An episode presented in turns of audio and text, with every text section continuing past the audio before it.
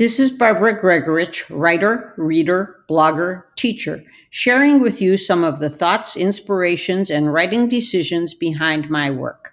Every Tuesday, I'll podcast something about my writing, reading, or teaching.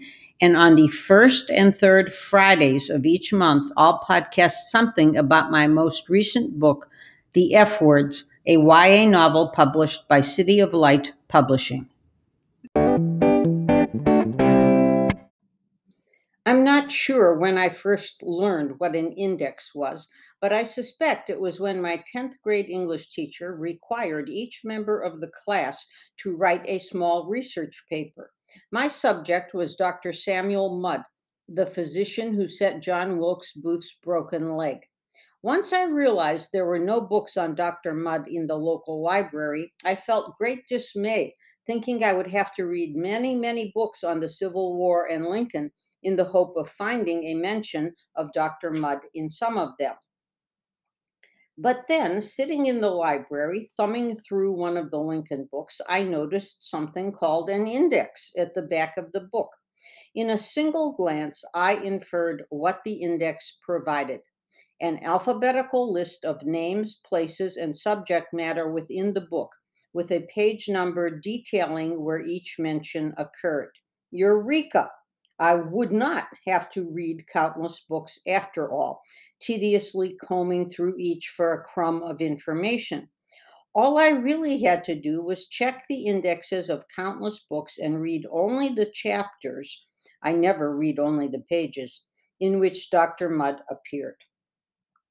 Future experiences, especially once I was in college, elevated my appreciation of the index as a nonfiction tool one that allowed a peruser or a researcher to understand the topics and the depth of the topics within each book. Yes, a table of contents should give the reader a general idea of the topics covered, but only an index shows the details of those topics. Take my best known nonfiction title, Women at Play The Story of Women in Baseball. The table of contents tells the reader that in the section titled The League Years, I have a chapter titled Rose Gacioch, which starts on page 114 and ends on page 120. But the index references Rose Gacioch in the following manner Gacioch, Rose, 114 to 20. All Star Ranger Girls and Rose Gacioch, 35, 73, 74 to 75, 115. Retirement, 120. Rockford Peaches and 115, 116, 118 to 19, 135, 138. South Bend Blue Sox and 116. Simply by skimming this index information, the reader might infer that Rose Gacioch played for the All Star Ranger Girls, the Rockford Peaches, and perhaps the South Bend Blue Sox. She did, in fact, play for all three teams. If somebody researching Rose Gacioch used only the table of contents, they would read pages 114 to 120 and would miss the fact that significant information on Gacioch appears in two other chapters, neither of them in the League years, and neither of them titled Rose Gacioch. Not consulting an index can lead researchers to false assumptions and less information than if they had used the index. When I teach nonfiction writing, I find that some people in the class don't know what an index is. They think it's a table of contents. When shown an index, they appear perplexed, as if they've never seen one in their lives. I don't know how or why this happens. Perhaps they've never they've never searched a nonfiction book for information of any kind.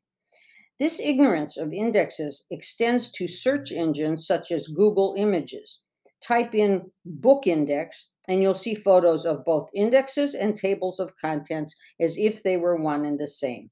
in Guide to Writing the Mystery Novel, lots of examples plus dead bodies, a reader can look at the table of contents and see that I divide the topic into 25 chapters. Dialogue is one of those chapters, and the table of contents shows that dialogue begins on page 163 and ends on page 172. But wait, look at the index. Under dialogue, the indexer provides the following information dialogue, avoiding exposition in pages 151 to 151. Character development and dialogue, pages 163 to 168 oblique revelations through dialogue, pages 168 through 171, plot advancement through dialogue, pages 171 to 172, dialogue without conflict, pages 90 to 92. this breakdown of the dialogue topics I wrote about gives a reader so much more information than does a chapter title. For one thing, the five subheads tell the reader some of the suggestions I make in regard to writing dialogue. They also indicate that I discuss dialogue outside the chapter titled Dialogue. Specifically, I write about it on pages 150 to 151 and also on pages 90 to 92. An index that works the way it's supposed to work is somewhat forgettable. That is, the reader uses the index, is pleased with it, and continues with his or her research, giving the index not a second thought until she needs to find something again and can't remember where it was in the book. But when an index doesn't work well, when it's too shallow, meaning it doesn't have enough subheads, or too ludicrously machine made, meaning it covers words, nouns, but not concepts, the reader definitely notices. I have refused to buy books whose indexes look shallow and lack levels of indexing. In this, I'm not alone. Many nonfiction readers refuse to buy books that have no indexes or poor indexes. If you aren't already a fan of indexes, learn to be one you'll soon find that the index is an indispensable tool for nonfiction books.